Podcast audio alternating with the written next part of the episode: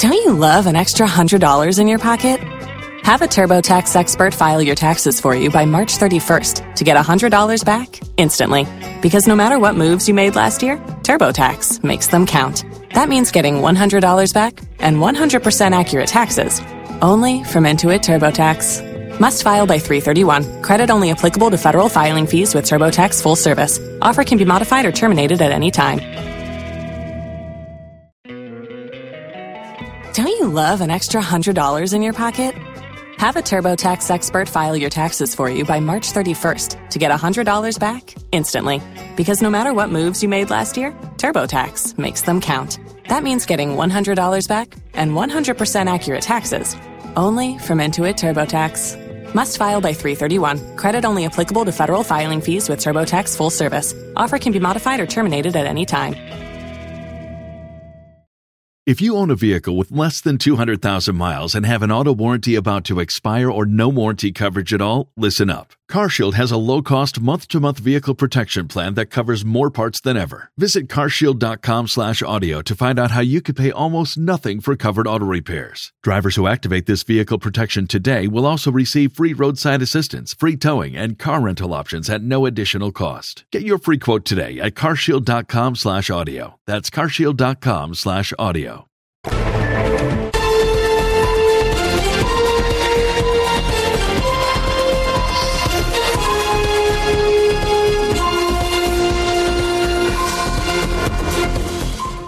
And it's great to be with you here on the polls uh, this afternoon as low voter turnout, allegations of doubling of voting, and also cancellation of the entire process in some parts of the country mask the district level elections. We'll touch base with some of our correspondents live on the ground as more than 60,000 candidates contest to lead the assemblies until uh, and also the units committees in some 6,200 electoral areas across the country. Uh, on the day of voting, here on the Joy News channel uh, and on the polls will be going across the country bringing you the latest. Also, the Ghana Immigration Service is revoking this afternoon the residential permit of spokesperson for the new force, Shalimar Abbuissi. We have details as the Immigration Service says she is due for repatriation later today. You that there's the likelihood that they will be behaving in the manner they are behaving this way, and this is so arbitrary. This should not be tolerated in any democracy. I'm so so disappointed. Uh, Pete will get uh, the reason as to why that is happening, and later in the bulletin as well, we hear, uh, of course, more from what on the floor of the House in Parliament, where lead sponsors of the anti-gay bill, Sam George, is pushing uh, for Parliament to head to the Supreme Court to seek some interpretation on Article 108 of the Constitution. We have details as President Akufo-Addo refuses to sign some private members' bills, arguing it demands financial commitments from the consolidated fund, hence the proposal should come from the executive. All of that and more coming your way here on the Pulse with me, Blessed Sokan Joy News is independent, fearless and credible. The Pulse as always is brought to you by Global Communities, Digni-Loo Affordable Safe Sanitation. Don't forget that we're on DSTV channel 421, GOtv channel 125, and we're back with the details for you shortly. Please stay with us.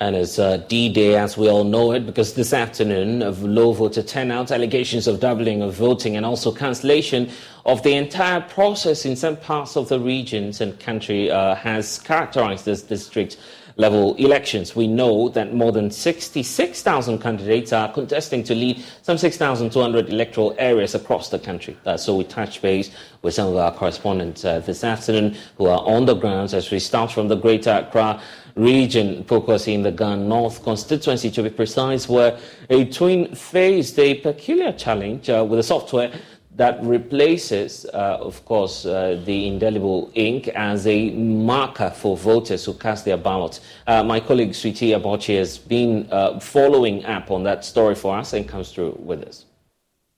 Still on monitoring the electoral processes in this year's district level election, we've moved from Ga Central to Ga North, where we're catching up with Dr. John Halm, who is the uh, parliamentary candidate elect on the NDC ticket for this uh, constituency. Honorable, thank you for joining us for a brief conversation. Thank you very much. I'd like to know, in your perspective, how, what have you observed so far, and what do you think about the electoral processes since morning? Well, uh, it's it's very good so far, so good. A few places that I've visited this morning, the exercise is going on smoothly.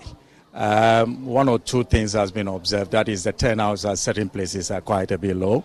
Uh, but coming to Pokwasi electoral area, I realize the turnout is much appreciable.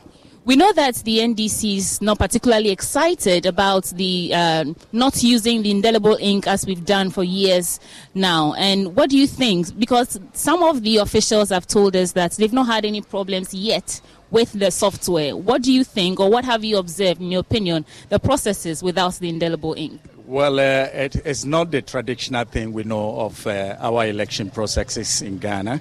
Uh, so it's quite a new thing, which I think is not the best for us. What about?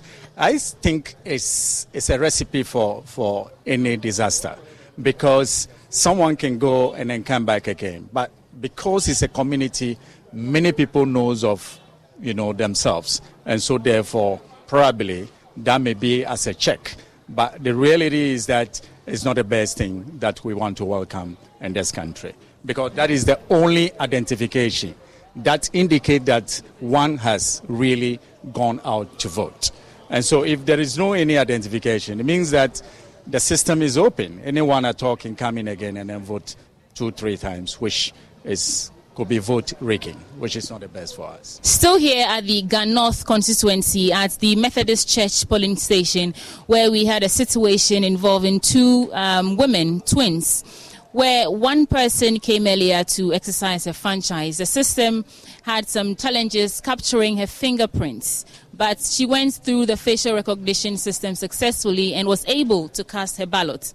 The, twin, the second sister came in and was unable to the machine was unable to recognize her fingerprints and her facial features. It appears because the first sister, who is a twin sister, had already been captured in the system, it is repeating as an already registered and voted person. We're speaking to the uh, polling officer, the presiding officer, who tells us that this is the first time they're having any challenges at all with the software. However, there's a possibility that uh, it could be the same person who's posing as two people. But we've had people, family and friends, tell us that they know these two women. They are familiar with them and they are twins. And we even spoke to her, their mother, who also is a twin. So the situation we just witnessed between the two sisters who claim they are twins, and the system has already picked one person and is rejecting the other person's fingerprints. Can you tell us exactly what happened? I think you just narrated. They are twins, and it seems the other sister came and voted. So when the second person came in, when he put his finger on it, he's rejecting. It means she have re- uh, uh, voted already. So I think it's maybe I don't know if blood related issue or facial recognition or what. But I think if they could have used the indelible ink, when this one is in, they will know that no, this is a different person. So they can call two partners that or the agents so that they can rectify because definitely the name should be different in the register. So they may know that oh, this was a different person. This also is a different person. And I, I think they said this or maybe sisters, if not maybe twins. So I think this will be worried. So in this case, the other person did not vote because they said they have nothing to do about it. So the other person did not vote. Did you see that machine going off? You said you saw the machine going off. Yes. The machine go off. But I don't know the reason why, why the machine go off. Does this inspire confidence in you? Do you think that we are ready for election 2024 on the back of what we just witnessed? Hmm. Unless if they check it, maybe 2024 it will be okay for us. Yes. Mm. Do you know the people personally? The, the women? Do you know the twins personally? Yes, I know them. So they are actually twins? Yes, they are my sisters. Oh, okay. okay, we were within the same area. Yes. Uh, anything else you can add to this? But uh, for me to say, you can't compare this election to the general election. If it were a general election, the other sister will not accept to go. Because this is assembly election, so she just said because the reason why this is trying to generate, because people are saying that you can win with one vote, so they want the other sister also to vote. But because the tension is cool, then she decided to go. But if it could have been general election, it would be different thing. Because others were saying that uh, the machine are faulty. That's why. Because I don't understand. They have different features. So how can you tell me because they are twins and the machine cannot detect? So assuming we have 10,000 twins in Ghana, it, it tells you that maybe 500 will vote and the other 500 will not vote, which will not order well. I may say maybe this one is just cool here, but other place if they are twins, it should not be.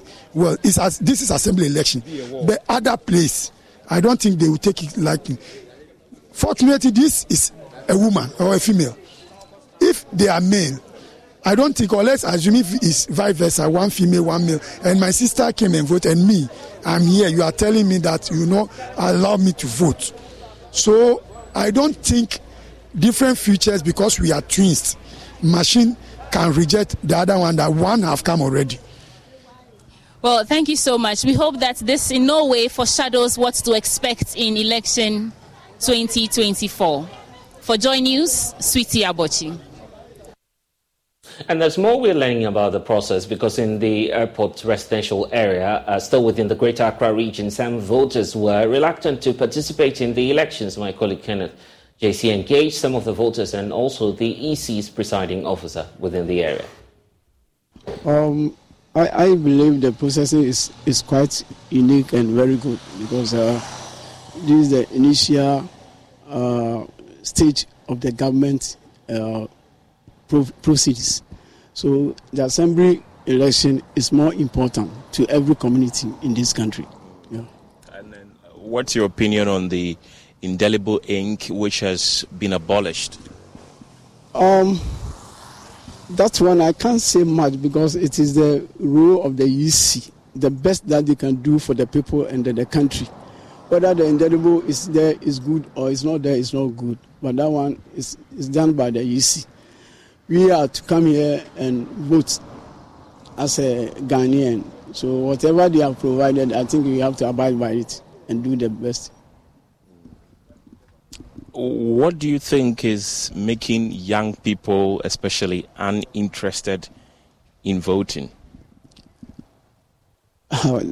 that's quite difficult, but uh, one I can say is that, uh, like, like, I initially said, it's good to vote for this particular exercise because uh, every, when you want development, it starts from the community. So each and everyone should at least show concern by voting to make the community also pick up to meet the national grid? Yes, I voted around seven something to eight. Yeah. So why is that? Uh, I'm the World Woman Organizer, Roman Ridge. What does that mean? World Woman Organizer, you're supposed to be at the polling station, monitor everything, whatever is going on, uh, to see that everything is going on well all the polling stations that we've gone to, we've seen middle-aged to older people, you know, voting. We are not seeing the young people voting. Why? Some of the old women, they are women organizers, uh-huh. and the the first uh, voters, we are supposed to monitor them and bring them along to the polling station to come and vote. Mm. Yeah. So that now there's no ink on your hand when you finish voting what's your view on that? Uh, I disagree with that, but that's what the EC said. So we have nothing to do, like to come and vote uh, based on what they have said. So we are on it. What's your disagreement? My disagreement that the election can be rigged through this because without the ink, how can uh, you identify? Uh, no, maybe somebody can come twice so that's why we are here to monitor everything. Yeah.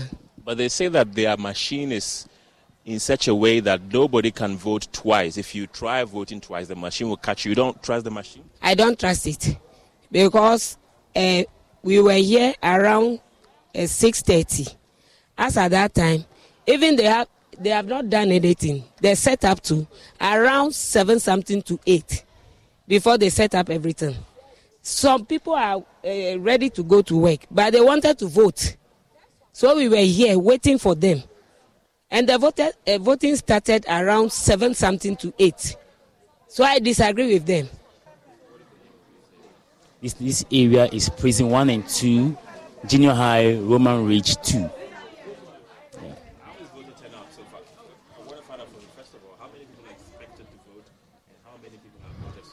Yes, uh, actually, we are expecting 524 to vote, but currently we are having less than 35 who have turned up voting.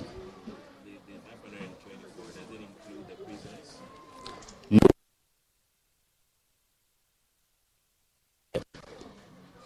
You are closing at 5 p.m., if I'm correct. And by 5 p.m., looking at the 35 people that have turned out to vote, how many people more do you expect to add up to that number? Okay, by that time, I think we're expecting at least 200 people. At least 200 people. That not overly ambitious? somehow, somehow, somehow. But we're expecting that by midday up to late afternoon, many people will turn up. Looking at uh, the new measures that have been put in place, notably the indelible ink which has been taken away. Has there been any complaints from the voters? There's, there's not been any complaints from them. Oh, process no deɛ in fact eh, akɔyɛ sɛ ɛnɛ yɛ adwumayɛ da ɛna afei nso ade nso nkyeeɛ nti sesi a mɛmɛ ba ha bɛtoo ma aba no mɛhu sɛ nnipa no wɔn ba mako mako mako mako nti mɛfa n sɛ asate de ɛyi ara metumi sɛ w'ani afi na kyɛ sɛ woto aba akyɛ. Yɛse sesei woto aba no wie a yɛmfa ink ɛnyɛ wo nsa biom amanfoɔ bebree se ɛno no ɛbɛma amanfoɔ ato aba no mmienu ne mmiɛnsa. Wadwenkyerɛ wɔ ho ne sɛ? Ɛno de sɛbe aban na watena ase ɛna wadwen ho a na wahu sɛ saa nneɛma no ebi wɔ hɔ a ɔde yinkini yɛ a ɛmpepa na watumi asan de akɔto aba foforɔ bio nti wɔn atena ase ɛho nti sɛ wɔn atwam na ɛɛ verification machine no ebetumi aboa a mefe sɛ ɛno deɛ anka ɛyɛ. Millicent, how many people are expected to vote? How many have voted so far? Okay, we are expecting over 600 candidates here, but as at the moment, over 50 candidates have been here. 50? You mean voters? Uh, okay. Then that's encouraging because here 25, the other place 22, and here 50. And um, tell us about the indelible ink. How are people receiving it? Well, as we started, most of them were confused and asking questions about it, but our presiding officer educated them about it, so I don't think they're having a problem about that. Yeah. Has there been any uh, misunderstanding from any of the uh, voters? No, no. Since morning, we haven't encountered anything. So, at the end of the day, judging by the 50 voters that have come, what are your projections? How many people are you expecting? Well, looking at the voters that have come so far, I would say we are expecting over 100 to 150 voters by the end of the day. Yeah. Medasi. Yo, so Medasi pa. The turnout been so far? Um, it's it's been okay. It's been smooth. Um, we are expecting um, 700 people, but as at now we have only um, 22 people who have voted successfully. So we are we are still expecting um, other people to come and join. Have you encountered any misunderstanding from any of the voters? Oh, not really. I think the only um, issue here is um, most people used to vote here, like almost the whole vicinity. They used to vote here, and then most of them couldn't get the time to check their names in the the voter register during the exhibition. So when they come here, it's either they don't vote at this particular polling station. So it's our duty to check and then let them go to where they are supposed to vote. So, for the first time, we are no longer using the indelible ink as a form of having voted. How are the people taking this? Uh, it's it's okay with them, I think. So um, no one has complained, and then I think with the system in place now, um, it's even safer than using the indelible ink because there is no way you can vote twice. How? Um, because we have um, a verification device called a BVD. So this one it uses your um, your either your index, uh, your fingerprint, or your facial identification. So once you've been here, um, we check everything and then we give you the go ahead to vote. So when you come back again, the system, the device will let us know you, you've been here already. Yeah.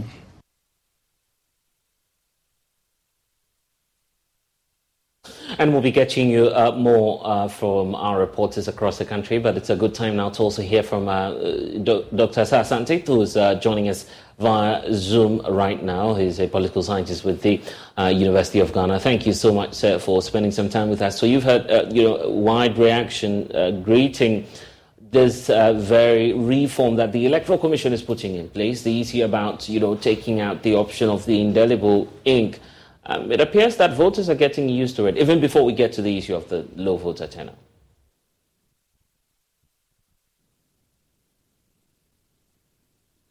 Uh, Dr. Santi, we're, we're, having some challenges hearing you. If you could just uh, unmute for us.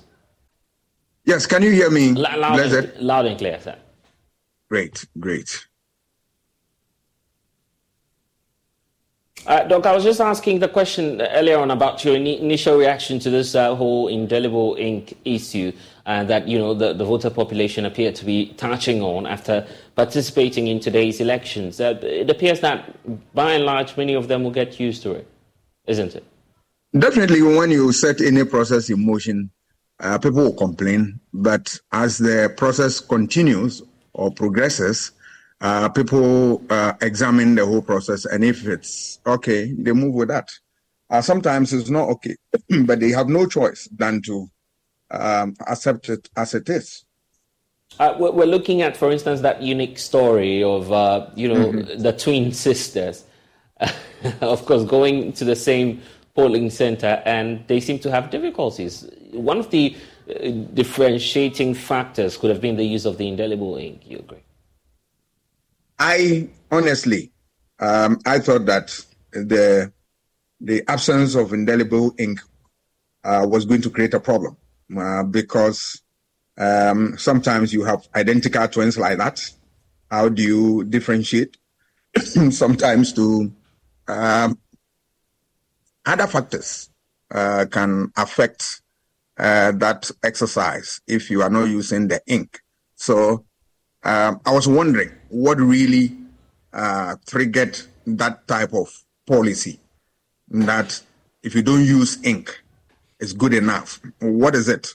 What we gain by not using ink? Obviously, you would tell me it's cost, but the state is prepared to pay for anything that will make elections what credible and foolproof. So things that will bring doubts, I'm sure that's why we need to shy away from. So uh, I don't know the feasibility studies and all the calculations that went into it. But for me, and where I sit, I believe that we should have used the ink. Mm. And I want us now to look at, uh, you know, the concerns about the voter turnout. But it's not. It's almost the same. Uh, the same old story of you know many people not participating in the exercise. We're hopeful uh, because the exercise hasn't ended yet that by the close of day today, at least the numbers will, will show up past what we used to experience um, you know, in previous elections, but, but the trend is still the same. Uh, why are we having this, you know, challenge, perennial problem of having a low voter turnout for the district level elections? I'm sure this country expect this type of results. We can pretend because one, we have not made uh, local government elections very attractive. If you see campaign, did you even hear of their campaign messages and the rest of them? Have we as a state attached importance to the whole exercise when we had opportunity uh, to make it partisan, partisan by going on the referendum and then discussing what we can do uh, relative to uh, that type of proposal. Mm. We jettison it and then we are back to square one. In addition to all this, you realize that uh, we have not, as a, as a people, we have not made it a policy to make the local government uh, election very attractive. And one surest way by which we can do that is through uh, the partisan nature that we want to introduce. If we buy into that, uh, it's going to uh, ginger people into uh, taking part effectively and other. And of course, you are going to have the party machinery brought to bear on the situation. So now you support, no, you, you support the idea of partisanship at the base? Yes, yes, I support it 100%. I mean, why do you have partisanship structure at top and uh, at the grassroots you have something different? It's dysfunctional. It doesn't work well, right? What you have at the base should be replicated at the top because power emanates from what the grassroots. If you look at even people we elect at the national level, we elect them from the grassroots, not from any national something. It's what the constituency. So why do you have what? A non-partisan uh, system there, and at the top you have partisan. It's dysfunctional, and it doesn't bode well uh, for our democracy. And that is why, through research, people have come out to say that that is the surest way to go. Apart from this, the issue also has its own challenges. Um, there are some places that they are not even putting today. I'm sure you are well aware of that. Yeah. My own district, I, I was ready and on my way to go and uh, cast my ballot. And then on the way, uh, I received a call that, hey, we are not voting at a Akuapem uh, North Municipal Assembly, but we are voting tomorrow. Here you are. so I stopped. Yeah. And uh, I don't know the reason, but I'm sure it's perhaps maybe due to logistics and all that. Is it the case that the election management body uh, have not been able to uh, supply the needed materials to all those places? And then uh, that's why we're having this uh, problem. I think uh, this type of exercise, the places that uh, there are difficulties and they are postponing, it tells you that something went amiss and it needs to be fixed. Yeah. So indeed. all these factors put together have culminated in the fa- in the, the situation that we find ourselves. And in fact, uh, many would say that this could be dress rehearsal for the Electoral Commission, at least to pick up, you know, uh, on its strengths and weaknesses, reflect and uh, move forward to organize a, a, much more improved general elections next year. Uh, if there are some changes or reforms to take place, where do we start off from? One, the reforms should come from the electoral election management body. They should make that, make sure that the, the, the three phases of elections are covered very well. The pre-election phase, where you need to put in all your all, all the resources that the people need, make them ready. And then on the election phase, and on day of elections, people should go to the polling station without um, uh, without going there to meet a situation where there are no electoral materials and electoral, you know, the electoral process is truncated in one way or the other. That should be, you know, thrown away. And then they should be able to what? Give education very well before the election and all that so that people will know that there is this exercise that is going on and the rest of them. Beyond electoral commission at this state we should take a definitive position on this. Are we going for a partisan? Are we maintaining the the, the, the non-partisan nature of our local government election? Or we want to introduce the partisan nature if we want to maintain the status quo, I'm I'm afraid this type of trend will continue, and we're going to see worse in mm. terms of voter turnout and in terms of performance as people begin to lose interest and all that. But if we ginger the people and we introduce, we bring back the conversation of the partisan nature at the grassroots, I can assure you, without fear or contradiction in my mind, that you are going to have more people energized to t- take part in the district assembly elections. But, well, Other than that, I'm afraid. Yeah, well, the president has attempted that before. I'll find out from you shortly if indeed we should, uh, you know, kickstart or restart that conversation in an election year next year. uh, and what the president should be considering on that. But I, I also want to bring in now uh, from the Ashanti region, Nana Aboakye Adam. And Doc, just hold on for us uh, because there's a need for us to learn about what's happening in the region uh, where of course, uh, there are some uh, questions that are being asked the Electoral Commission uh, where the polls are being postponed in those electoral areas. Nanaya Aboakye Adam has been monitoring all of that for us and joins us uh, now with more. Um, Nanaya, what can you report and why would the elections be um, you know, suspended if, if that's not the description of it? Why are the elections being deferred, if I should say? Election generally has been peaceful and smooth in the Ashanti region. Um, at this moment, we are we, we know that some candidates throng the EC office, the EC headquarters in the Ashanti region to demand answers as to why their election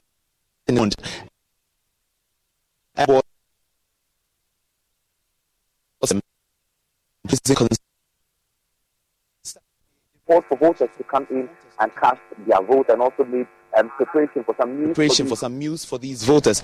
But all of a sudden, um, they were told that the election would not be conducted in these areas, um, Santasi in Shire, so Atwumam Ponu, Atwumam Wabieja, and also, in fact, the entire so constituency would not be part of this electoral process. South Sontresso is also included, and we are also learning that Barekese is not exempted from this whole um, areas that would not be partaking in this electoral process. The process has been um, a bit slow in some of the um, districts that we have visited, the voter turnout is not really impressive. That is what we, we, have picked up from the districts that we have visited um, throughout the day. But we are currently at the Oforikrom municipality. Um, over here, there are several districts participating in today's district level elections, but the turnout has been um, slow just as other districts that we have visited throughout the day. You can see that the EC officials are here. Um, getting interactive with the voters who will be coming in and then later on lead them to their ballot box to cast their vote. And so I can report for the meantime that the Ashanti region for here, uh, it has been smooth and peaceful. My colleague Emmanuel Bright Quick has also been monitoring the situation on ground. He has been to um, some areas and he will be joining me to give us um, a brief analysis on what the situation has been in South Sontresso specifically and over here at the municipality where we are learning that about three um, districts over here would not be part of this whole um, electoral process. Ima, what can you tell us? All right, so um, Nana, as um, we reported in the morning that some of these electoral areas will not be partaking in this particular exercise. That is exactly what has happened, and the EC has even um, confirmed that. So in South Sontresso, um, they did not vote. When I went there, an area that is allocated normally for um, voting exercises. It's actually a tree. The, the, the EC officials sit under this tree to do these exercises. But when I went there this morning, there was nothing of a sort um, at South Central. So I then moved on to um, this um, Ayigya um, district, or if I should put it, the Ayigya area, where we have some electoral areas around here, some polling stations, um, about four of them um, here. We monitored throughout, in out of the four electoral areas, only three, um, as I went there, only three were functioning, if I should put it. Only three of them were functioning. When I went to the last, the last one actually, they had set up the ballot or erected the ballot boxes, um, waiting for the materials, um, that's the voting, the ballot boxes, the ballot papers, and the rest to come so they vote. But later on, um, we understand that um, a particular um, ballot um, sheet wasn't available. That's for the unit committee, and that's why um, they didn't actually cast their ballot. So, um, the concerns from the even the electorates in this area were that um, have they been disenfranchised or what what has really um, happened? So, um, they are hoping. Well, we don't know for them whether they are going to partake in what is to come on Thursday, but for them, they are hoping that they will be asked to come back and then cast their ballots and then vote for their preferred candidate. One interesting bit um, that happened also was that whilst we were in office um, this afternoon, we had some electorates from the Bomso area um, besiege um, the office. Um, they tell us that they don't understand why the EC would not announce this earlier that some of these electoral areas will not be um, partaking in that exercise, and then they wasted so much time at these polling stations, hoping that um, they will get um, or they will get their chance to cast their ballots. But unfortunately, that didn't happen. So they are raising the question on the fact that will the EC or the Electoral Commission be able to conduct the general elections, given um, what, what, has happened today, that some of these polling stations are not um, conducting or they, they are not um, having their electoral or voting exercise today. So they are casting some bits of doubts on whether the EC will be um, able to um, conduct the general elections that's in 2024 peacefully. So they are just hoping that the EC would um, make some amends and then hopefully in 2024 they would be able to cast their ballot peacefully. So that's what is currently happening in some of these areas. All right, so that is for South Sontreso and your Foriko municipality. Well, um, given the circumstances, the voters are questioning the EC's credibility in conducting the 2024 general elections. But then we have to engage the EC officials here and find out from them how the um, elections has been so far. It started at exactly 7 a.m. How has the turnout been? And also, have they faced any challenges um, whatsoever? So let me get interactive with some of them and then find out from them. Uh, boss, you've been here since 7 a.m. when the election started. How has the process been? Um, okay. When we came here, the people where um, I'm interested in this thing. So I have to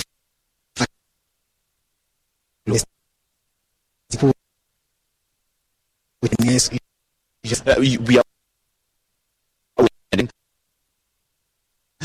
um each um, the turnout How many people have voted so far? An estimation, an, an estimation of what? Around 60 70. 60 70. Yeah, we are having around 60 70 um, electorates coming to partake in the elections. All right, thank you so much. And so there are over 500 um, voters expected to cast their vote over here. But then at the moment, um, close to 70 electorates have participated so far in Foriko municipality. But I'm to find from them.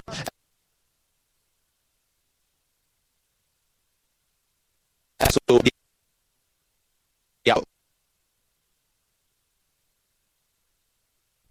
All the beauty of uh, technology there. Apologies for uh, the challenges we're experiencing. We'll definitely be uh, taking you back to the Ashanti region uh, where Danai Albachi Adam is interacting with some of uh, the election officials and also those participating in the exercise today. I want to bring back uh, Dr. Kwame Asah-Asante, who's been uh, helping us through the discussion. Uh, and Doc, we're still, you know, getting the same report about non-participation in this exercise. The reason for which you're proposing that, of course, we revisit the issue of participation, political partic- participation at the base. Um, the, the president attempted once, failed on that exercise. We're moving into a general um, election year the concern about whether or not it's feasible to reactivate, you know, the constitutional reforms, possibly for a referendum ahead of the main election. Uh, is, is that, you know, something feasible for the president?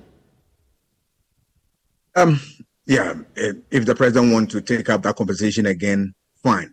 Uh, but entering next year, um, I don't know. Uh, it's going to be a bit difficult because they will be preoccupied with campaign and all that. Mm. So if you bring this conversation in, you are going to, you know, divide attention and all that.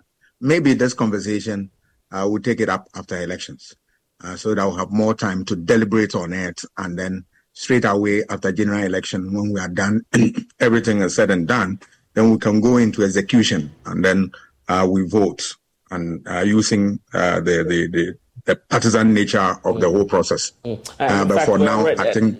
yeah, and in fact, we're already seeing some uh, political actors, um, you know, make partisan comments, uh, if you want to put it that way, uh, or a partisan spin on this, uh, with the former president uh, John Mahama already voting up north and pointing out today that his administration, if voted into power, will try and transform and, of course, um, make decentralization pivotal in his next administration if he's giving the opportunity to uh, run uh, the presidency again. Uh, the point about political will and how that is crucial in, in you know the decentralization agenda. Do you feel that the, the political parties, those at the central level, are very much committed to, to what's happening down there? Uh, for the NPP, uh, to be fair with them, uh, they had that political will to bring the the bringing of the conversation was in itself uh, an evidence of political oh. will uh, in that regard. Mm. But we as a society threw it away. Yeah. Uh, and since then, I know we have not uh, mastered the courage to bring it back. Of course, you cannot blame the government for having uh, not been able to bring the conversation back uh, to the public for discussion. No, because it brought out the opportunity and then we threw it away. But generally speaking, I think that all the parties believe in the fact that district assembly elections must be partisan. I think so by and large. So if we, we want to bring the conversation up, I think this time around we will get more support. And if we strengthen the advocacy and education on that matter, we will get a lot of people to understand why that conversation is being held and then uh, their contribution when we welcome them and all that. Mm. It will shift the frontiers of the conversation and to make uh, uh, decision taking easier. Right. And the last point, uh, controversial one as though it may be, uh, but the, the, the, issue of considering payment to members of the local assemblies. They've compared themselves to MPs, for instance, um, agents of development, where the MPs um, have some access to um, the development fund in the community except to say that they, as the assemblymen, those who are closer to the base, do not have any funding. Is it time to begin, you know, payments of salaries to assembly members, or perhaps consider uh, some form of funding, one way or the other, to them? Whatever it is, we need to inject money into the work that they do there.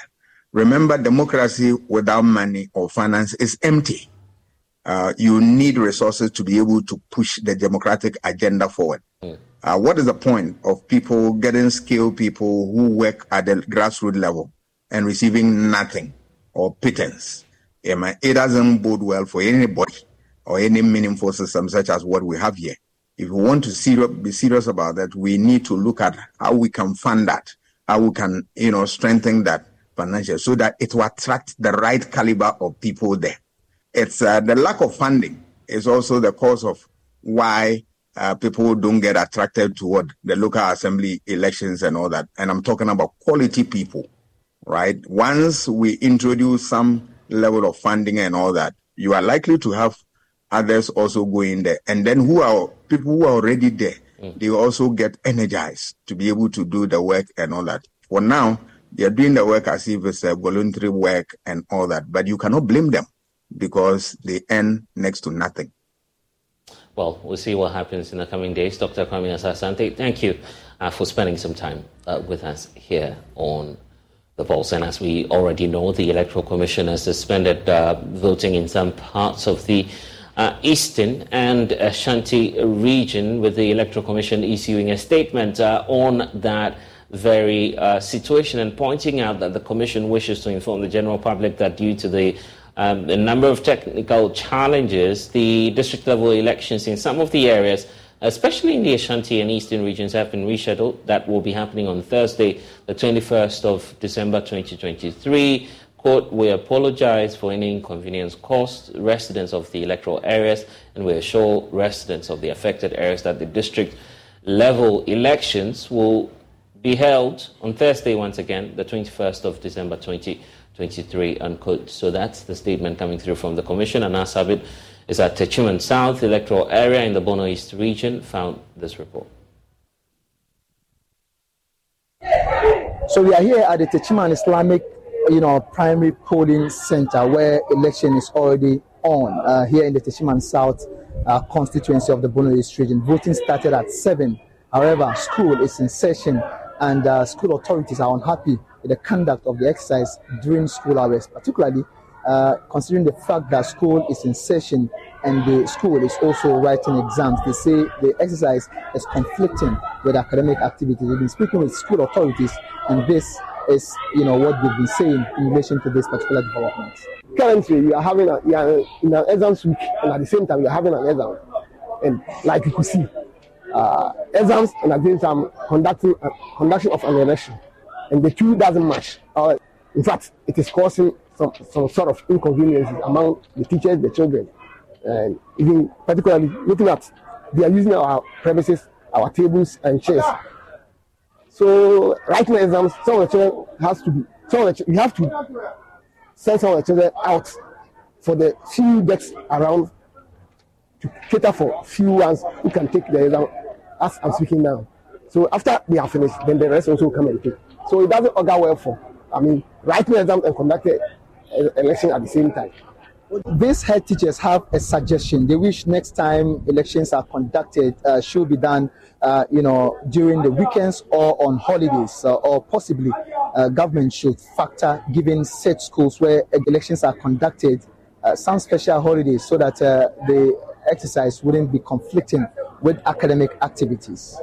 In future, I wish the election commission could provide their own means of or uh, their own furniture to help us to have the election and uh, the same time children also can have access to their classroom, their tables and their chairs, likewise the teachers. Or they should have holiday for the school, the center where where the school is, so that they will have some sort of holiday so that they can conduct the and conduct it well.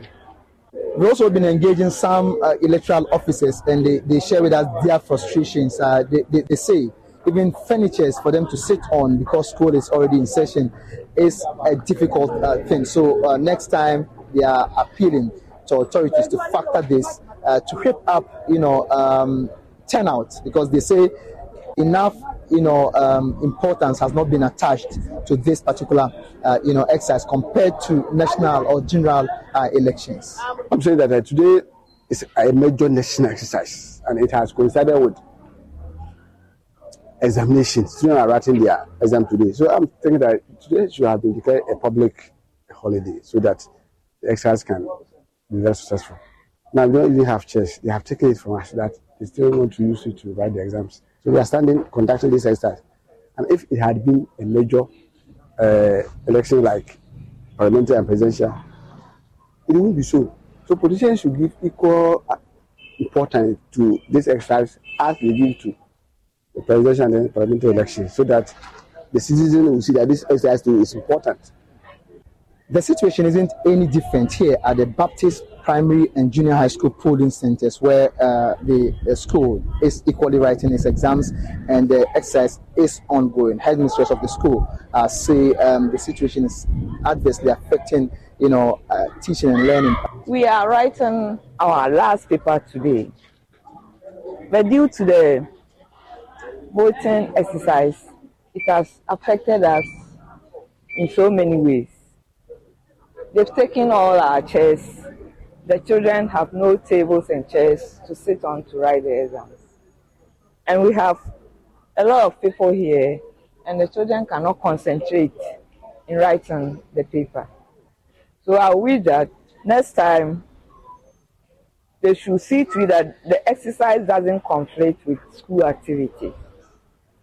So even though turnout has been extremely low in most of the polling centers we visited, you know, quite it is quite too early to suggest that uh, the situation will be same throughout uh, the process. We are hoping that by the close of the polls, we will have more persons turning out to cast their ballot. From the Islamic Primary Polling Center here in the Techiman South constituency, my name is Anas Sabit reporting for Joy News. And out south, in the Volta region, Ivy Setoji is now uh, joining us uh, for more updates uh, on this. Ivy, what can you report?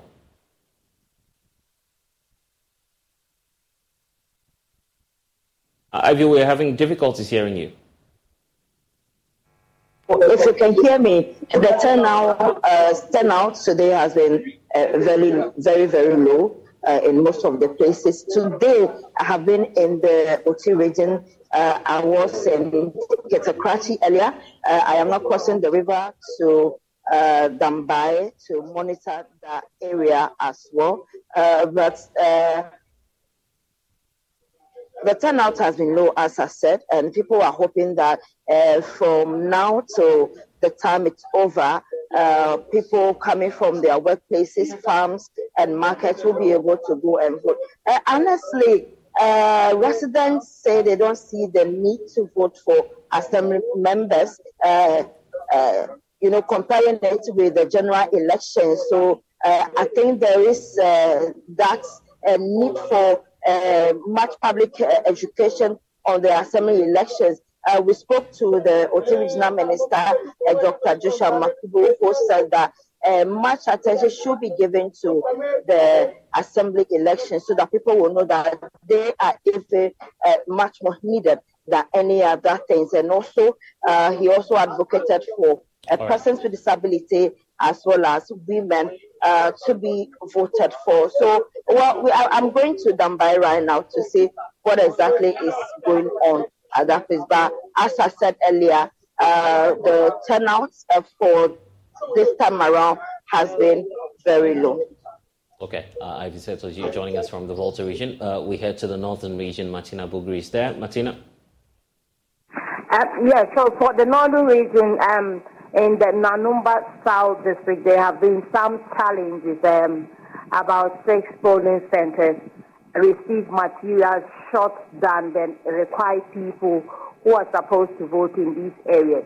But um, my checks with the EC director in the region, he tells me that what they have I told the officers there is if you um, people come in excess than what you have received, you move to areas where and they have less people who are coming. So you can bring those materials to your center so that uh, those who are there can vote.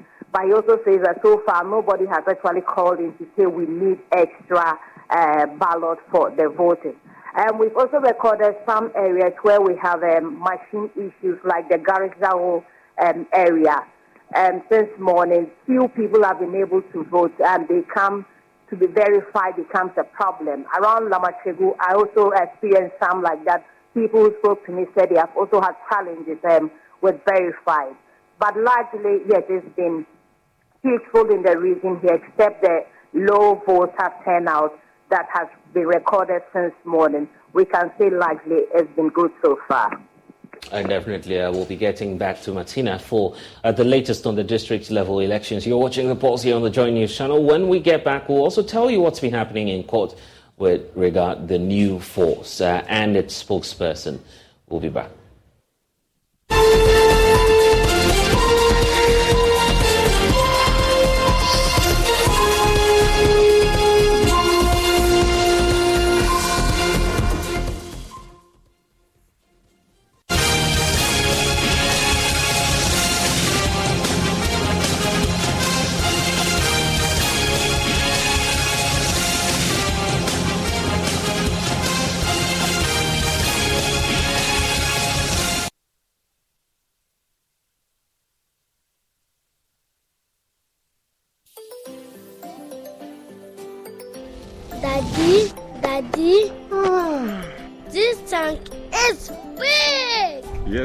True. It can store a lot of water. That's so true. Wow. It has a working tortoise on it. Mm-hmm. That's so true. I can see S I N T E X. Sintex. That is so true, my daughter. When it falls down, it will spoil. That's not true. But why? Hey! Sintex was the first to introduce double layer tanks in Ghana. Sintex again was the first to introduce white inner layers in Ghana. Sintex gives you the biggest warranty, seven years. No matter your water needs, Sintex is the answer. Sintex tank. Are you strong? Are you tough? Every day, people have money emergencies. Ma, I need my school fees. Emergency. Mommy, chop money. Emergency. Emergency. Emergency. Catch it. I'm your rent. Emergency. Now, there's a new emergency number in town. More money, more money, challenge enjoyment. At the top life we got. Dial star 770 hash for all your money emergencies and chop life. Dial star 770 hash for money emergencies and get easy and quick access to your money, loans, and other banking needs. EcoBank, the Pan African Bank.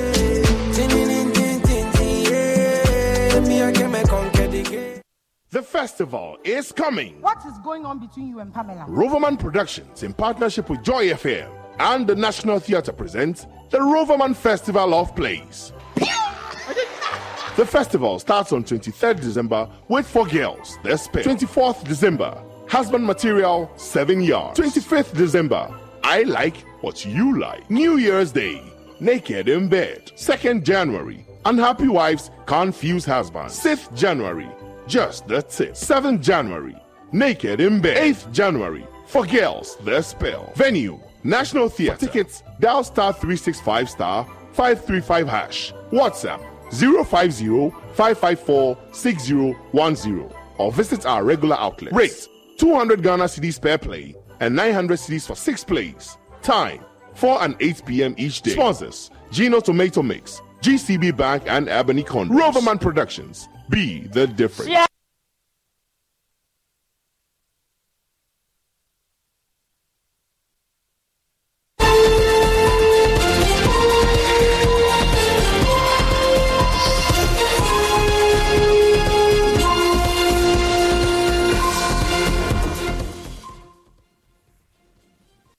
Of the New Force, Shalimar Abbuissi, has been rearrested by the Ghana Immigration Service after charges preferred against her were dropped by the state in court today.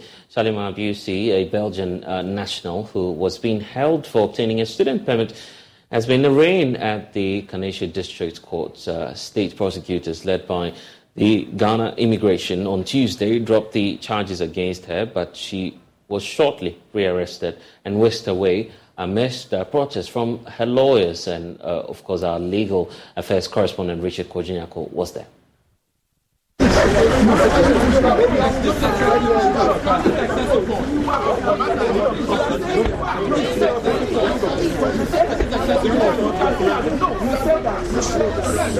Charlie,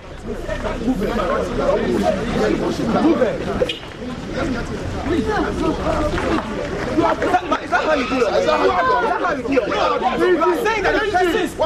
So we are here at the precinct of the Kaneshie District Court where earlier in the court, the prosecution said they had dropped the charges uh, preferred against the spokesperson for the new force, Shalimar Abbuissi. Just as they stepped down, the state prosecutors, the Ghana Immigration Service, rearrested Shalimar Abbuissi, and the lawyers of the lady would not have any of that. They say that it is an affront to human rights, and so they have filed several actions at the Human Rights Court, and they will compel the Ghana Immigration Service prosecutors in this case to appear before the court because this action is really in an arbitrary manner and they will do everything possible to protect the human right, the fundamental human right of Shalimar Abbuissi, who has just been whisked away in their vehicle. Francis Xavier Sosu, who is lawyer for Shalimar Abbuissi, is distraught, is unhappy with the development. Behavior is this. You came to the court and said that you have asked that the court, the charges against the person be dropped. The charges are dropped, the person is discharged and then you banded the person as if he's a common criminal here. If you really want the person in your office, from here we'll come to the office. Last week when the court said we should be there three times, we were there every single day. So if you knew you were going to do this, what kind of disgrace is this? What kind of international disgrace is this? I mean, are we living in a democracy or we are living in a jungle? Are we living in a democracy or we are living in a jungle? Honestly, I'm, I'm sincerely disappointed. Because you, the immigration officers, came here and said that her permit has been revoked. If you have revoked a permit, where's the evidence of the revocation? You should have brought it to the court and show it to everybody. Then we would then say that okay, you have revoked a permit, so you can take it. You didn't do that. Then you banded the person as if he's a common criminal and send it away like that. Why do you behave this way?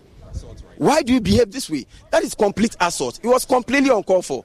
It's completely uncalled for. And I think that look, we must we must really watch it. Where we are going, I think that we are sending the wrong signal to the international community. After all, there are Ghanaians who are also in other countries, right? If your citizen is, is, is treated this way in another country, will you be happy? Do you know the number of Ghanaians who are abroad? Around, do you know the number of Ghanaians in Belgium? If your citizens are treated this way, will you be happy? Well, I'll leave so, it. So, so, so what, what, what do you do now? Well, we have filed a number of actions. As we speak to you now, we have filed an action in the in the human rights court against them for all other processes they may want to take for purposes of either trying to remove her from the country or not. I'm hoping that by the close of the day or by afternoon they will all be served with those actions and they will appear in court to come and answer for what they are doing because we knew that there's the likelihood that they will be behaving in the manner they are behaving this way and this is so arbitrary. This should not be tolerated in any democracy.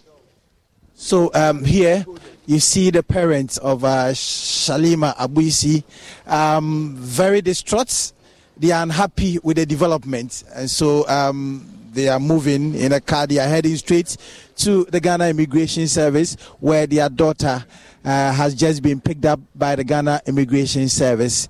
It's quite a scene here, and the lawyers for Shalimar Abbuissi are very, very angry. They can't believe what just happened. They say that the state prosecutors are acting in an arbitrary manner and they have filed a number of actions, some at the Human Rights Court, and then they will make the prosecution, I mean, appear before court because they say that this action that has been taken is quite uncalled for.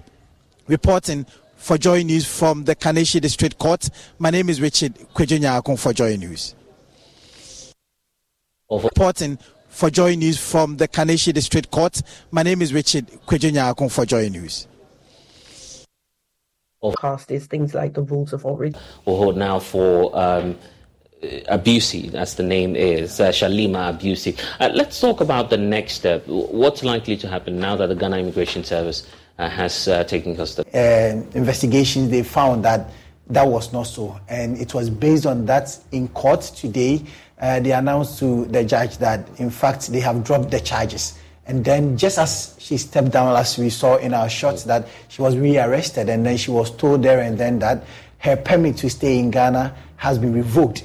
So, so, so that's where the lawyers have a challenge. Exactly. He said that, well, they, they, they should have come to the court with the revocation letter. But when I spoke with immigration um, officials, they indicated that also they were simply rearresting her, take her to their premises, and then all the other processes will follow. And so that is what we do know. So um, that is what we can say now about the next line of action. But she is due to be repatriated later tonight. Understand the time would be about 10 p.m. where Okay, she will go back. The, the question as to uh, what happened um, with, with this very case that uh, Francis Xavier Sosu, the lawyer for Shalimar, are in court for because uh, he's announcing that there's a human rights court that will now hear a new application is bringing before the court. What, what exactly is happening there? Well, so um, Xavier Sosu's point is that um, she is also a human being, like the Constitution enjoins all Ghanaians. She also falls under the fundamental human rights of this country and Article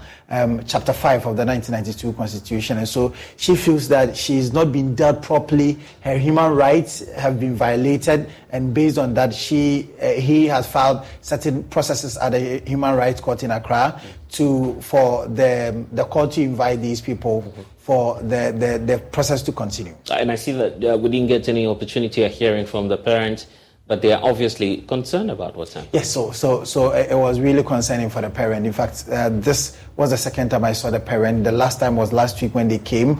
I think they they, they were, but this time they were completely broken. When her freedom um, was granted uh, by the dropping of the charges, they felt that the, at long last their daughter was free, only for the daughter to be rearrested. And so it was shocking to them at them. So you saw some of them, um, the parent, the, the mother, most especially, shedding tears when the vehicle was whisking the daughter away. Oh, I see. Uh, so the point now about uh, you know confirming whether or not Shalimar belongs to the new force has that been settled, and what's the future of the political movement if it is one? Uh, now that she's she's no longer. Well, so um, the activities of the new force is uh, somewhat shrouded in secrecy. Uh, one does not even know who are really behind this force, but in in some in recent past, uh, we've seen Shalimar herself during the water disaster. Um, she was distributing some relief items, engaging other people, doing some philanthropic work, Right. and all of that. Last week, you, you heard some of the people from Circle indicating that they know her, they've been staying with her. And they've been reading a lot about her in the, in the e- newspapers. e- Exactly. But for the third force in general, people are now nosing around to know who exactly they are, yeah. who are behind this force. And I remember that in court, um, the prosecution indicated that the state was interested in who she was working for, right. whose interest was she serving. And so that is one thing. But what I've gleaned from her is that she is a model. She came to Ghana um, through um, some friends, and I think certain things did not go right, and so she fell in the hands of some agency. And then because she's a model, uh, the agency contracted this new force, and then she signed some document, and that is why you saw her pictures on their billboards and all of that. So it's it's just like some contractor. So she's now becoming the beauty queen for the new force. Exactly. You know, people like people like what is beautiful, I and I, am sure that when you see the billboards. You're oh. inclined to just stay there and Amazing. observe her. I, I, didn't, I didn't see that coming, honestly. you know, because that she's been all over the place uh, speaking on behalf of the group. Exactly, but um, but, but now it's turning out that she might have been a model just for the third force. Not is the third force a, a fashion fashion. No, no uh, she she in particular, what she does okay. is modeling. All right. Um, but she was contracted by the third force to be a model to no a spokesperson. So so you take pictures as well. No no no okay. no, no, right. not really. Let me just get that really clear. no, not, yeah. not really pictures, okay. but because she speaks for them, mm-hmm. no one knows anything about the third force apart from Shalimar Abbuissi. Mm. And so she was the, the face of that. And you know, political some of the political parties they do start like that. Mm. They do start and, and then very soon controversies okay. will arise. Yeah. Exactly. And so but, but I've, I've not, honestly, I've never seen a political movement start with beauty queens. Yes, just seeing one in Ghana. Yeah, that's why, that's why it's an interesting story. I'm telling you, um, because we've seen a you know complain about the billboards being pulled down in yeah, town. Yeah, yeah. And, and, and, and that is also concerning for the lawyers I spoke with as well. But in court, there was nothing political. Mm. No political discussion or about a political party was tied. Right. With exception of the Immigration Act mm. that has been breached by Shalimar herself because she didn't have the requisite permit to engage in the activity yes. she was engaging, and that is why they went after her. Unfortunately, uh, she might be going home. She is going home, as yes. we've confirmed. Yes. Uh, now. Uh, Richard, thank you for giving us uh, those updates. Uh, but it is confirmed now uh, that Shalimar Abbuissi will be leaving the country. That that's if anything changes, right? Exactly. Something could change. Yeah, it? something, something. Because I hear that there is even um, a press conference uh, coming up. We do not know oh, the, the really? time by the Ghana Immigration Service. So we are, we are we are looking forward to that press conference mm. and what, what the fallout will be. A busy day it will be, and we'll be waiting to see uh, if uh, this Belgian national will be deported, as the Ghana Immigration Service is now revoking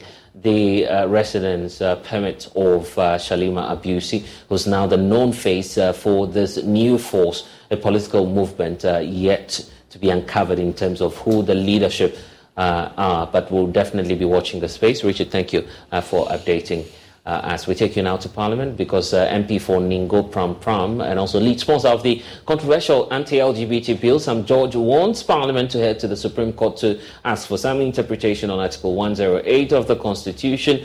President Akufo-Addo told Parliament his refusal to sign some of the private members' bill uh, in the House, uh, which the House had already passed, was because they breached the set section of the Constitution. But Sam George, whose anti-gay bill could face a similar challenge, wants Parliament to just uh, take up a suit at the apex uh, court to settle the matter. The resolution to this matter is for all of us to go to the Supreme Court. Parliament must go to the Supreme Court to seek interpretation of uh, Article 108 and let the judges distinct it for us. Is it the position of the law? Is it the intentment of the framers of the 1992 Constitution that Parliament cannot on its own pass any legislation? And then let's know that Parliament we have here is a rubber stamp Parliament. It cannot pass legislation. But let's go to. It's not about suing President Akufo-Addo. It's about getting a distinction of what the law really is, and that will guide all of us going forward. Country Affairs correspondent Kwaku Asante is joining me with more. Um, you know, this is a rather interesting turn of events, uh, knowing Sam George uh, for his strong conviction about this anti-gay bill and the fact that he's now um, sort of seeking refuge, if we have to call it that way, in court. Why so?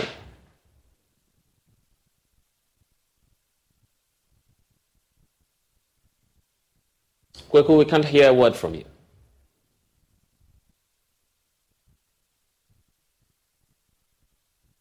Uh, Kweku Asante uh, there, we, we, seem to, to be having a challenge. Uh, I'm unable to hear you. Yeah, the of George is to get to the point where the Supreme Court pronounces on Article 108 of the 1992 Constitution. The, the arrival meanings that have been put on those terms in the Constitution. There are the likes of President Akufo who believe that by Article 108, no one, no private member can introduce a bill to Parliament that imposes a charge on the consolidated fund. That is the president and others who hold that school of thought, that view. There are those like Sam George in parliament who believe that the one what 108 says is that in the opinion of the person presiding. So once the Speaker of Parliament makes a determination that this does not need to be considered because it does not impose a charge on the consolidated fund, then the Parliament should proceed and deal with this. And so some judges believe that if you go to the Supreme Court, the Supreme Court will pronounce on this and then finally, there will be some conclusion on this because he believes the president has completely erred. Okay, uh, Kweku Asante uh, there, uh, giving us um, you know some uh, more uh, explanation to what's happening. We'll definitely be watching the space. Thank you, Kweku, um, for joining us. Uh, in part three of our latest hotline documentary titled "A Nation That Begs," we tell you the story of how Ghana is now being tagged globally for being a begging nation, begging from Eurobond uh, darling, being the darling boy of the Eurobond to, you know, a debt relief seeker uh, from the IMF. That's the story uh, of the country, as we call it, in our latest The Nation That Begs.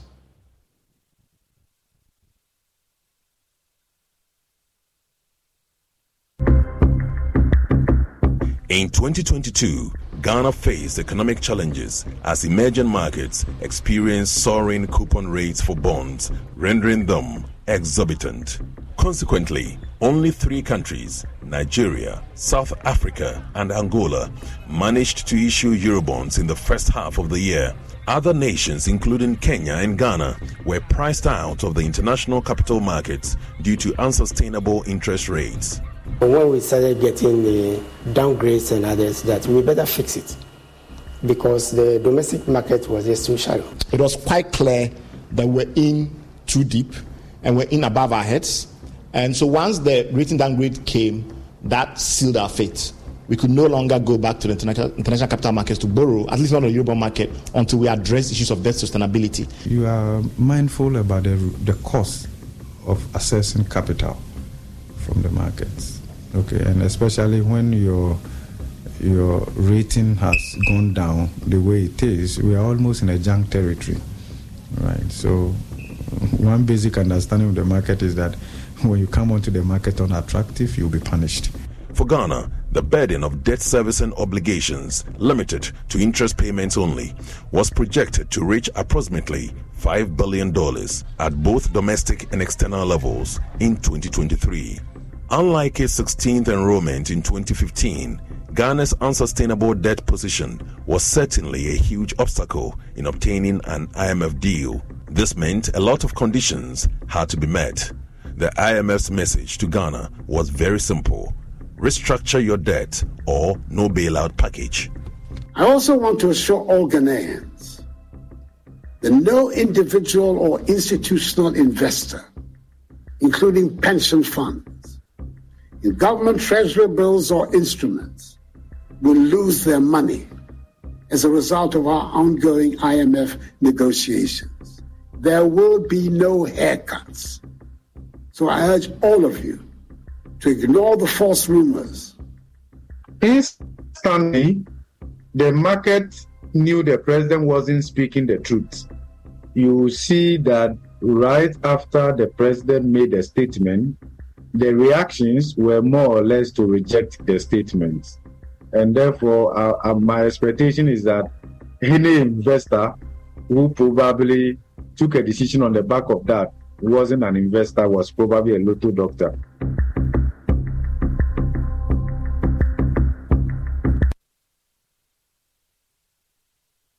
And of course, uh, Isaac Kofi Agyei, uh, who's uh, behind that work, is joining us uh, in studio now uh, on what to expect at 5.30 p.m. when uh, all of that airs. And Isaac, the point about why we're consistent on a nation that begs. It's, it's almost descriptive of the um, situation that our economy is facing now. Absolutely. So, uh, this is a three part series. We brought you the first part called The Genesis, uh, how Ghana became, you know, um, got unbridled borrowing, assets behavior, and then all of a sudden realized that our debt levels are unsustainable. Then we had the, the, the second part, which was for from um, hero to zero, and the third part is um, you know a trailblazer in global yeah. begging. Mm-hmm. A trailblazer in global begging because we are focusing on the eurobond market, right. where substantial amount of our external debt is coming from. We owe the eurobond market about 14 billion dollars. That currently we are asking these commercial creditors to take haircuts of up to 40 percent in terms of the principal and then also up to 5% right. in terms of the interest. So this evening at 5.30, we are tracking how government or how Ghana made its debut in the Eurobond market in right. 2007 when um, late former finance minister Kojo Baah-Wiredu left to London, came back with $750 million and mm-hmm. several firsts. We became the first sub-Saharan African country to issue a 0% coupon tranche and then also we went in between 2013 and 2016, Seth Terkper was there. And then also the current government under, um, you know, the watch of the finance minister, Ken Ofori-Atta, where we borrowed close to $11 billion.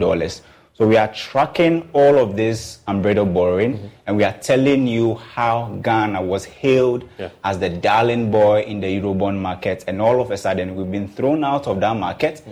because we were in and in too deep, according to you know, Bright Simmons. mm. and you can't be in the capital market if you don't have a mechanism for repayment. Uh, and what uh, you know, you know, bringing up uh, the the importance once more of this uh, conversation is because of where we are now, mm-hmm. failed timelines uh, for even the IMF Absolutely. second tranche. Yeah. So if you look at it, we've we've actually had to restructure our you know meetings with the executive board yeah. for about at least I think there's a third time or so, fourth time and this is all because we've not been able to get the necessary financing assurance to be able to trigger the release of the, the second tranche of the IMF money, which is 600 million. We were in this with Zambia. They are facing the same problems. But countries that are not doing restructuring, like our neighbors, Ivory Coast, they got their first review around the same time we also had our staff first mm-hmm. review, and they've been able to go ahead to withdraw their second tranche. We have not been able to do it because the condition that we need to meet, the financing assurance yeah. to trigger that 600 million, we've not been able to meet it. We understand there's a problem at both the commercial side, uh, in terms of the Eurobond side, and then also the bilateral. Mind you that the Eurobonds that we are talking about, the first people who bought these Eurobonds are not the current holders or the, ori- the original holders have actually offloaded the bonds. And you find these bonds in the hands of people or investors who are willing to take the risk. So you are asking these people to take a haircut of 40%. They are willing to hold on to the bonds the longest they, that they can because they know the more they hold on to the bonds, the more they are able to get monies from you. And so we ask another very simple question. Do we really have a game plan in this whole debt restructuring? Or we just want assurances for us to get the IMF monies released? Okay. Um, that's not one question yeah. that we probably have to ask ourselves in this external debt restructuring. Kofi, thank you. 5.30 p.m. on the Joy News channel. Uh, you have more details coming your way.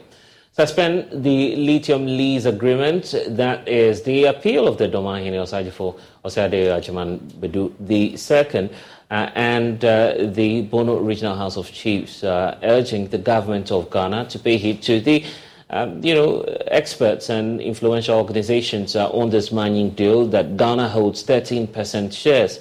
Speaking at the end of year review meeting, the chief also announced the decision of some chiefs to cut ties uh, with the Berekum Traditional Council after what he describes as unfair treatment during the funeral of the late Berekum chief.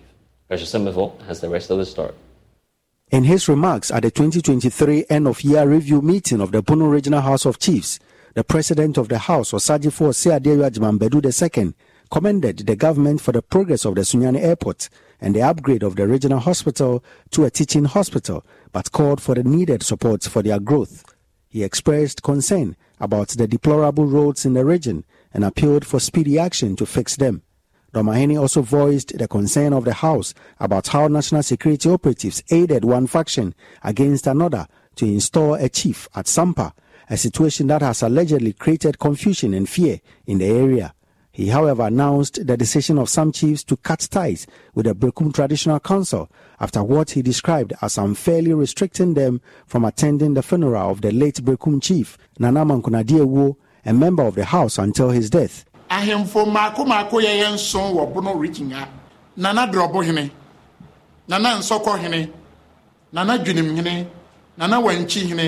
nana nana dɔm aka ho yɛyɛ nso. Ɛne abonofoɔ no a bɛbɛgye atom no yɛayɛ sɛ ɛfiri saa mmerɛ kɔ yɛne berekum. Yɛto nkwanta a yɛayɛ dɛ apae ɛwɔ fia nhyehyɛeɛ ho. Kɔsi sɛ bɛbɛfa kwan so abɛka biribi akyerɛ. Because sɛ ɛne deɛ kwan so sɛ wowura koraa ba yi a ɛno nkyɛ sɛ bi mma bi. Na nka saa platform yi koraa yɛkɔɛ ne sabisabi. Ɔtumfoɔ asantehene. Ɔte no dwam sɛ asantefoɔ bɛwura.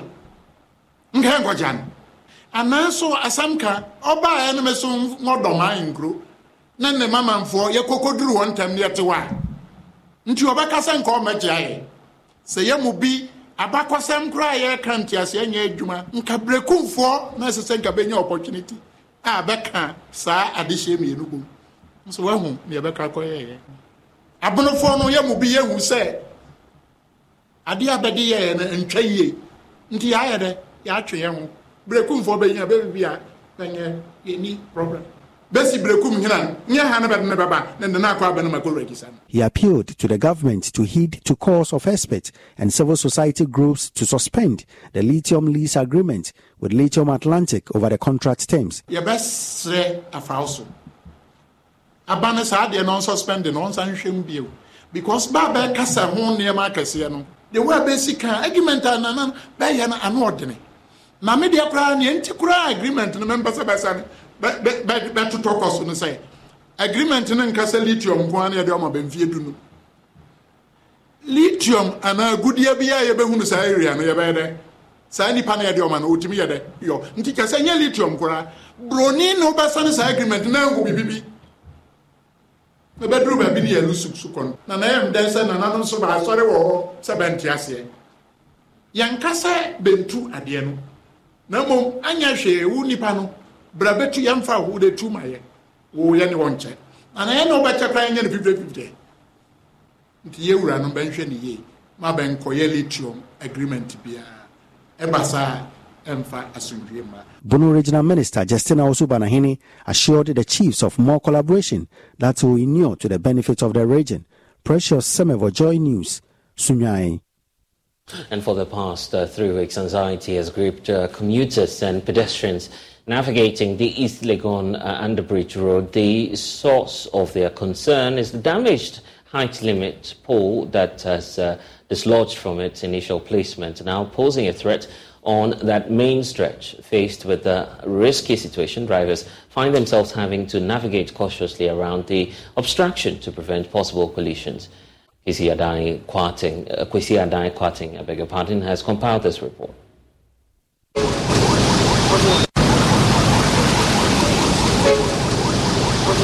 This is East Legon Underbridge, a bustling access linking East Legon, Spintex, and nearby communities. Drivers crossing this area are compelled to employ inventive maneuvers to avoid colliding with the dangerous height limit indicator pole that has shifted from its original position, posing a potential hazard to unsuspecting motorists and pedestrians.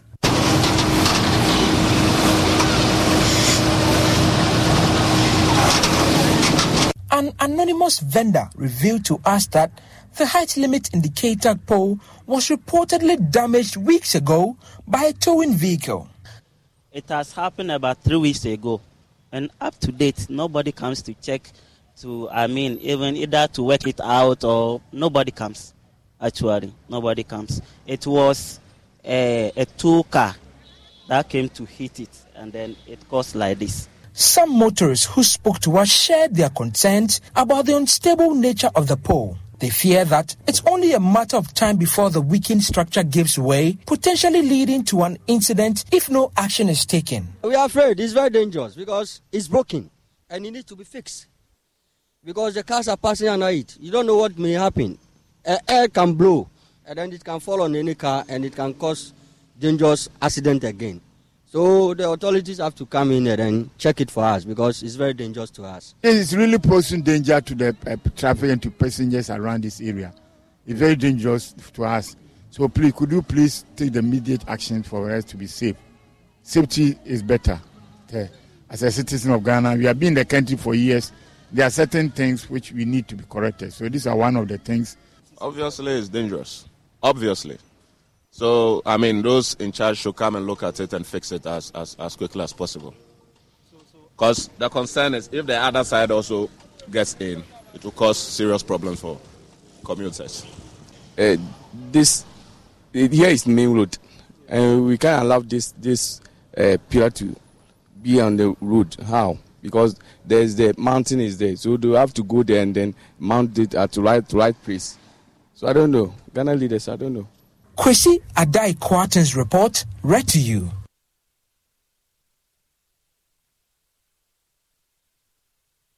And it's been a year since Vice President Dr. Mahamudu Bawumia inaugurated the 56.4 kilometer, uh, 45 million US dollar Sinohydro Corporation project. But the project has uh, shown its second uh, defect uh, with uh, portions of the stretch, especially uh, the Papase Junction in KJB being a threat to users. Commuters want that portion fixed to avert any casualties. Correspondent Peter Seno has more. Just about a year ago, similar developments popped up at Kokrantumi, also on the stretch. It got resolved with pavement blocks after joiners reported on it. This is Papasi Junction. The asphalted road, inaugurated on the 8th of September 2022, has shown its second ugly spot. Here, you see a protruding asphalted road giving way to forces beneath it. Drivers are compelled to move to the shoulders of the road upon reaching this spot. This means there is no walkway for pedestrians anytime there is this coincidental meeting.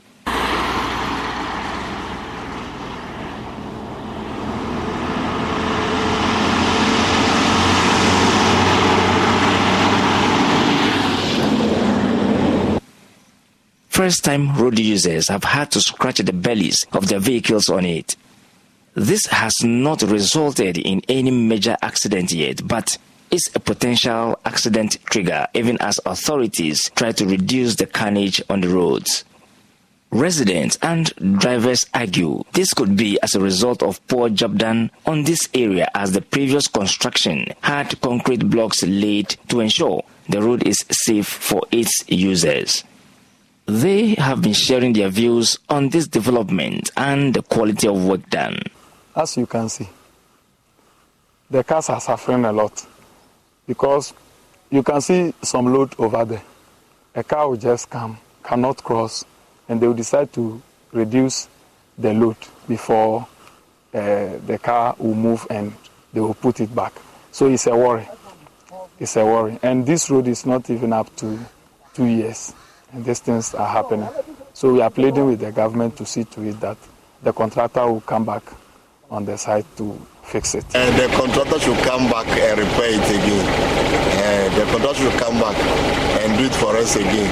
Otherwise, the lifespan will be very short, uh, which will be a uh, problem for the government. Oh, yes. It's as a result of a shoddy work being done here. Because uh, this road was constructed before. I could say during uh, President Kufuor's time. And uh, this place was constructed with tiles nicely, and nothing happened here. But this time around, I think it's a, as a result of a shoddy work being done The 56.4 kilometer, 45 million US dollar project is just a year old after its inauguration.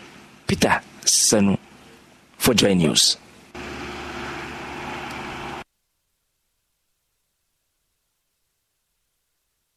And thanks for staying with us here on The Pulse. We'll be right back.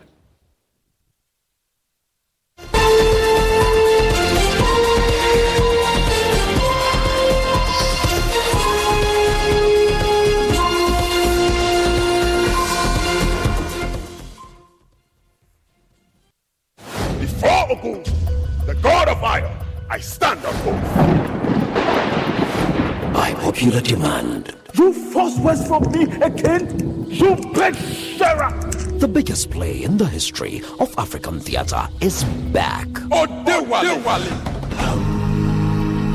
gods are not to blame. Eh? We sent you all the way to Ile-Ife to bring us greetings from Ifa. All right, we greet Ifa too. Thank you. Monday 18th, Tuesday 19th, and Wednesday 20th December at the National Theatre at 7 p.m. each night. Yes, for three nights only. Don't miss this once in a lifetime opportunity to see Ola Rotimi's classic tale of fate. The gods are not to blame for the last time in 2023 at the National Theatre. Tickets are selling now for only 150 cedis at www.imagebureaugh.com or dial star 711 star 11 star 25 hash. Supported by our media partners and proudly brought to you by Image Bureau in partnership with April Communications and the National Theatre.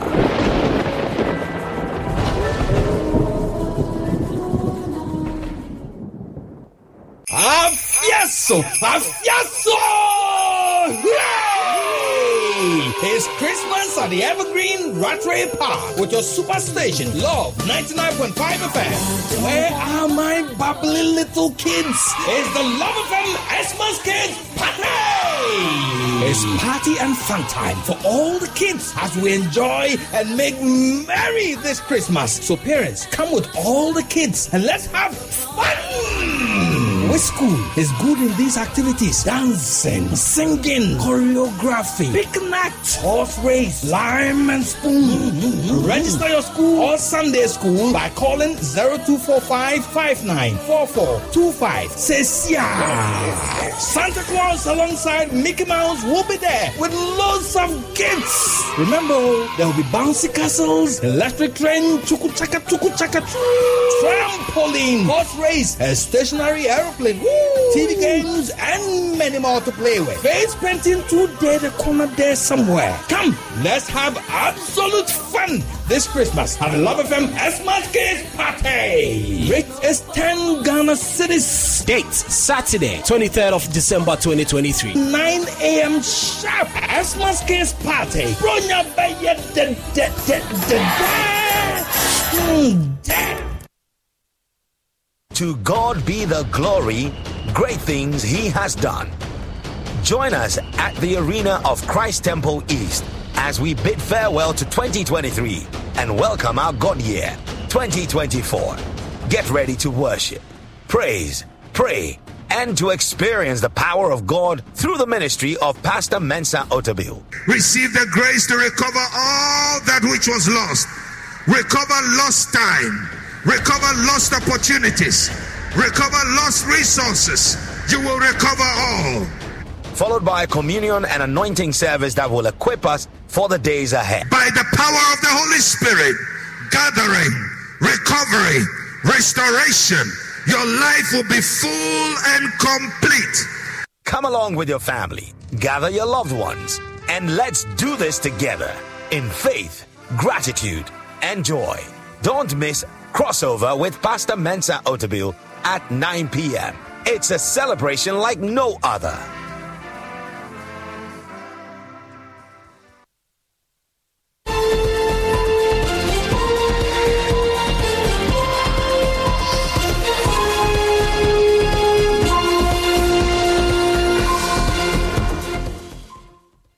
And there's a lot of excitement in the air as we are about talking about the Joy FM family uh, party in the park, which is returning this year on the 26th of December at the Aburi Botanical Gardens. This year's edition promises to be exciting and packed with a lot of fun activities to aid family uh, bonding. And of course, we're so happy and delighted that Enterprise Life is one of our sponsors. And joining in this partnership, Raymond uh, Kwanzaa is the Regional Sales Manager, and Patricia Joko Kwe is Head of uh, the Department of Customer Service, all joining us uh, to have a conversation on this. Lady and gentlemen, thank you for joining us. They say ladies first, but let me start off with you, right, you're Uh, welcome. Tell us about, yes, uh, Enterprise life because we hear about it often, we hear about the arts, but a lot of people do not know about the Yeah, yeah, yeah. You know, Ent- Enterprise Life is a member of Enterprise Group. Okay.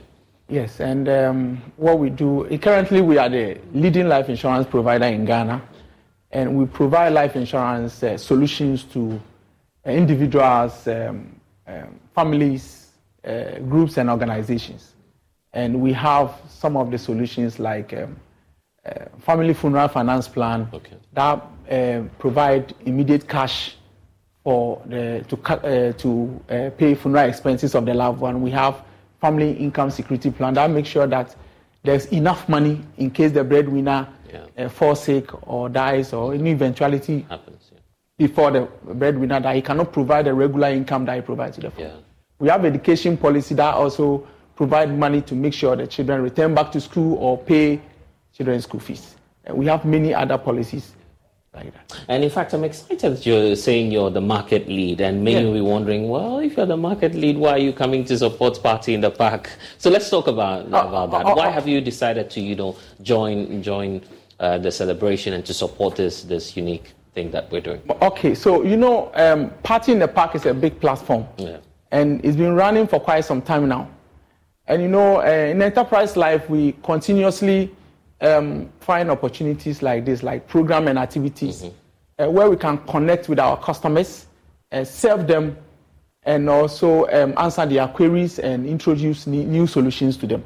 So we feel like this particular program of Your Party in the Park is equally a good platform where we can partner and meet our uh, good customers and prospects I see. out there and, to and, and I must say that's a laudable move, of course. Uh, you'll be meeting some of your old customers, and also it will be providing you with an opportunity to also meet the new ones. Yeah. So, what do you have in store for you know all of these customers that will be coming? Well, our clients are valued and cherished to us. And um, like Raymond has said, we're a family oriented organization. Um, most of our products are for different members in the family. We have the Bloom that caters, that's an all female related product. We have the funeral products and all of those. We're expecting to meet our clients on that day Yeah. to have a great interaction with them. We'll have a service desk set up. They can do enquiries, check on their policies, um, let us know if they have any concerns, if we can address those concerns. And then also, we will also walk them through our self-service tools and our Life Connect platform. So wherever they are, at their own convenience and ease, we'll walk them through how to use our tools so they can And there's this question as to whether or not there'll be a special package for those who will be coming for your services there. Uh, Do you have any something a surprise maybe because it's also Christmas, you know, Yeah. we're celebrating. So Abs- Absolutely. We are coming with a lot of fun packed souvenirs Right, for them to take away. Very beautiful, very amazing. They'll definitely love them. Indeed. Uh, any final words, and I'll take that from both of you to you know your customers or your clients, those who are uh, even eager to know much more about the enterprise group. What, what what would you want to leave them with? Okay, so we want to tell our cherished customers and prosper out there that they should join us at the Family Park uh, on 26th. We'll be there and we are coming fully with our sales team, uh, with the customer service team to provide good solutions. To interact with them, they should come with all the uh, questions they have, we'll answer them and also give them gifts. Indeed, I'll be there to take mine as well on the 26th. Any final words? Yes, um, I think one of the best gifts you can give to your family is to ensure that your, the solutions you have with us are active, Right. your valuable benefits are secure. So they should come join us, check on their policies. And then also they can reach us Yeah. on our contact center number 0307084444. Probably you might have to be very slow with that so that Okay. those who missed it can get to Zero that. three Mhm. zero seven Yeah. zero eight four four four four for any enquiries they'd like to make. And of course, uh, when you just uh, show up there uh, for the uh, party, definitely you'd be getting more uh, to, to, to, to know much more about uh, the enterprise group. And I'm sure that they have so much in store for you. But uh, of course, I'm grateful that uh, you're all joining us and having this celebration uh, with us here on You're the Pulse.